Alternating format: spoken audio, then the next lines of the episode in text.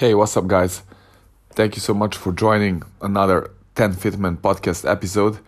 Today, I would like to talk about the process of improving as a tennis player and, for example, working on certain technical elements, how everything goes, what is the pathway, and how you should approach that situation. So, let's get into it. So, I chose this topic for this episode because I think that this period, this very, very special period where all the possible events and tournaments are cancelled for any sports, not just tennis. And it's a great opportunity for the players and for coaches, you know, to kind of work on technical elements and to work on certain parts of the game that in normal times when there are a lot of matches and tournaments, it's really not that easy. So now it's the time, of course, if you have access and when you have access to the courts again. I know in many areas around the world this is not possible yet. For example, here in China, now it's getting much better and many courts are opening now. So we can start having some regular trainings. And in this past period, I started working with a couple of players on their technique a bit more, and we are doing some changes that before during the you know the tournament season we, we were not able to do because obviously when they have tournaments and matches you cannot change their technique. It's going to be very difficult during that time. So now it's amazing moment for that and it's going to last for at least a couple of months. So i highly recommend you no matter if you're a player or coach or just a tennis fan and somebody who wants to improve your own game, now is the time to work on your technique. And I would like to talk about some more details that are the part of this process. So, as a player or as a coach, you have so many different elements and aspects of the game that you can work on. But for the beginning, let's let's focus on the ground strokes, or the serves or any basic shots in tennis? And how should you choose you know which one would be your main focus or target for this period? I would recommend that you kind of go for for the biggest shots for the weapons that can become even more dangerous for the opponents even more deadly. So i have one player and we started working a bit more on the serves we were changing a bit the timing on the serve and a couple of more details there. And it's a very tricky process, and it it's a it's a long term process. It takes time, but it's exactly this moment when it's perfect timing to start doing that. And the most important thing that you want to kind of let the player know if you're a coach or if you're a player that you want to improve a certain shot you need to understand that you need to be super patient for this. It's going to take a lot of repetition, so it cannot happen in a couple of days. It needs to take at least a couple of months, I would say. And obviously, it depends on the level of the change and how drastic is that the new technique that you are going for. But in general, it takes thousands of repetitions, so thousands of shots done in a proper way, in the new proper way that the body can actually memorize. And uh, there can be this muscle memory created, and everything becomes a bit more natural. So, this is what I would like to talk about in this part of the episode. And this specific element of the serve that we were working on was that the swing, the take back, and as I mentioned, the different timing. So the player, he was a little bit struggling with that in the beginning because you always tend to go to your old habit. So this is very, very important what I'm going to talk about. And that is that once you notice that, your old habit it's coming back very easily. So if you're changing your swing on the forehand or the grip, and then as soon as you start playing or hitting more, you kind of go back to your old thing. this is quite normal. But what what's important is that you need to kind of slow down and take a step back. So what I like to do with the player is to tell him to do more shadow swings. So first we will do like a set of 8 to 12 or really doesn't even matter how many shadow swings. So kind of you that the player gets into that different different technical motion and the different timing. And then when we start actually hitting the balls or when the player is hitting the serves or whatever is the shot, then I would kind of mix the shadow swings with the real shots. So I believe that this is very very effective way of implementing a new technical element. So for example, I would tell them make one perfect shadow swing and then you will you will do the same shot with the ball. So if it's a serve, you will do one shadow swing and then one actual serve. And then we will repeat the process over and over again. And as soon as I notice there is something obviously not going in the direction where I want, I would stop and we will again work a little bit more on that detail. And then again, we will continue with a perfect shadow swing that will be followed by the actual shot with new technique. The next thing that I want to mention that is very important for this process of making changes in players' technique is definitely to be aware of that habit that you know the old habit that kind of tends to come back. So as i mentioned you're doing those shadow swings and then again you're trying to to do the new shot with with a different timing different shape. And what's important there and this is again it's from my experience and it's my opinion that you actually want to make that new motion or new position of the racket or new grip or whatever is the, the new thing a little bit more extreme that you that you want to, to actually do. And this this means more extreme in relation to your old habit. So for example if your forehand swing was just a continuous loop that goes you know with the tip of the racket going up and then you just make a nice loop without stopping the racket and then your new swing you want to make it with that pause of the swing when you get to that like a power position you want to kind of stop there. So that's that's the ideal scenario right? But in order to make that work in my opinion and what what i've seen it really worked well with my players is that when you do that shadow swing and you want to kind of practice that new motion, new swing, new timing, you want to exaggerate whatever is the the new thing that's that's you know the goal. So if you want to make that swing a little bit with a pause in the extreme shadow swings and those shots that you're practicing, I would tell the players, you know, to to pause that racket longer, much longer and in in a bit more extreme position then I tell them that it should be like a, the, the correct one.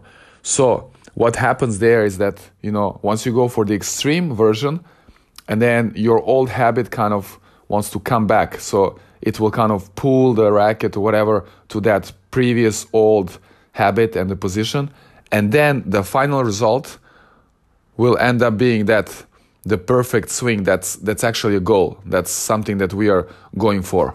So you always kind of exaggerate the, the motion, the swing, or the, the new element of the shot, and then you might end up with a with actually the perfect the perfect thing, the perfect new element and the shot. Another very important part of the whole process of changing a certain shot or a certain technique or element of the game, and this is very, very, very important. And I hope all of you will kind of accept it and actually apply it. And that is to use the camera as much as you can for yourself or for your players.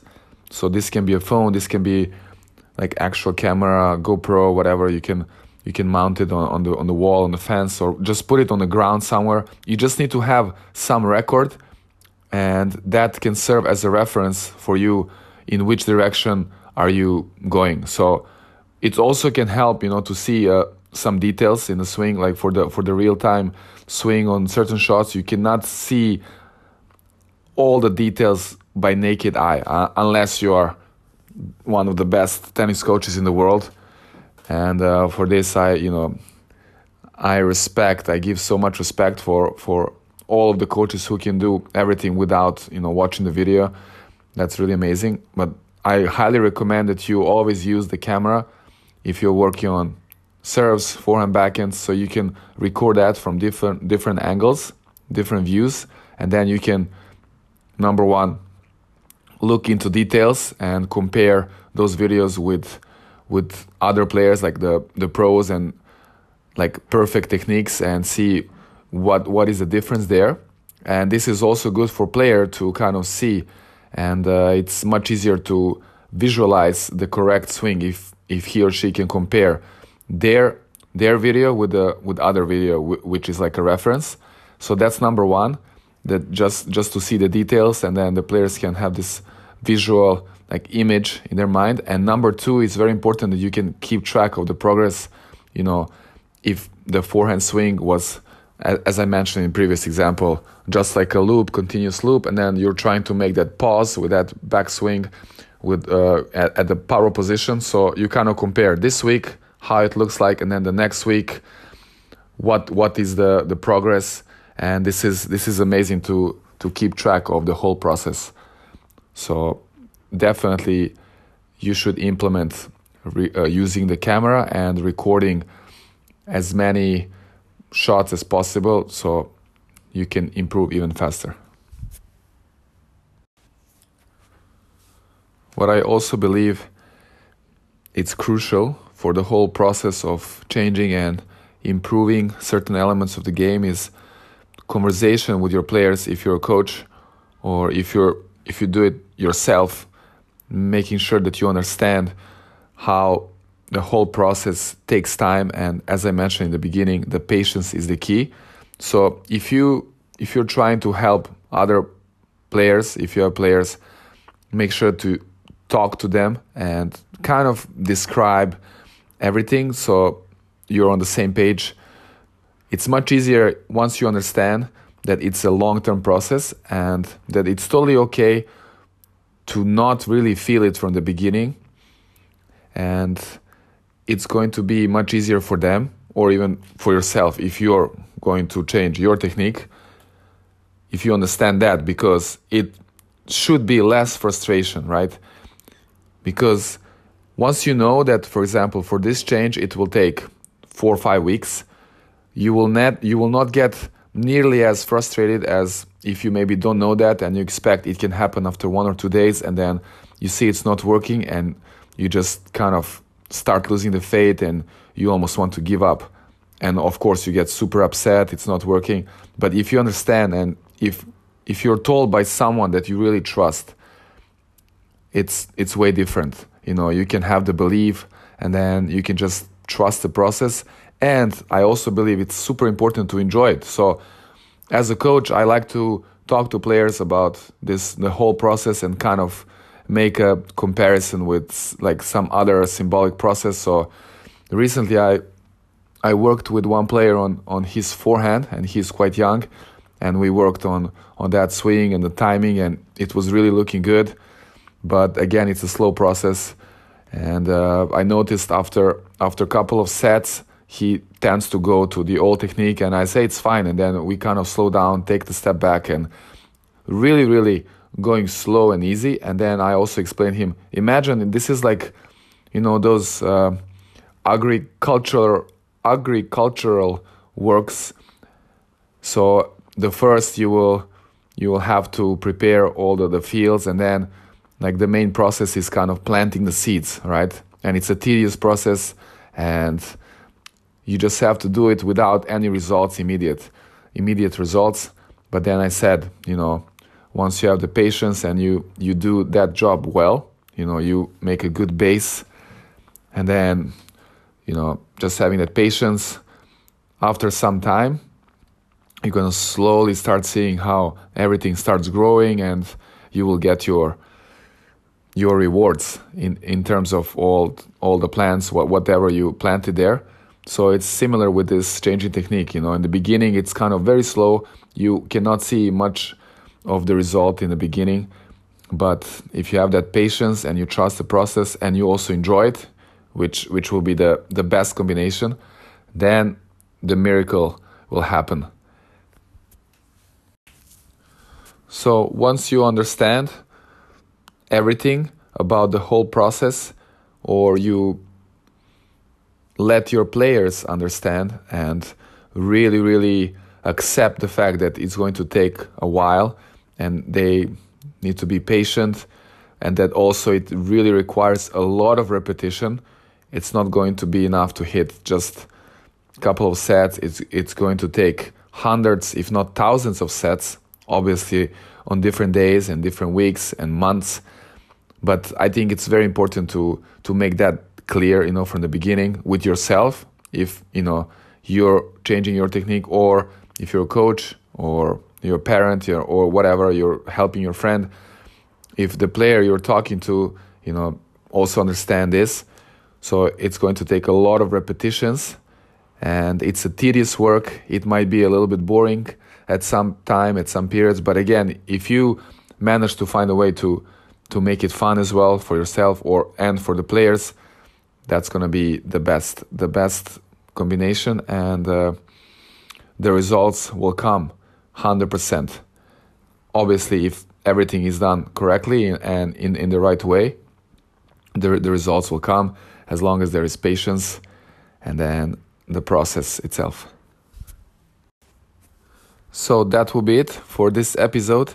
I hope you enjoyed it. I hope you found out some useful things and that you will try to remember it because I believe, again, this period is the best opportunity for working on certain technical elements or even for making some changes in different aspects you know of, of player's technique. It can be changing the grips changing the the motion of the swing the timing the stance the the body transfer. There are so many elements.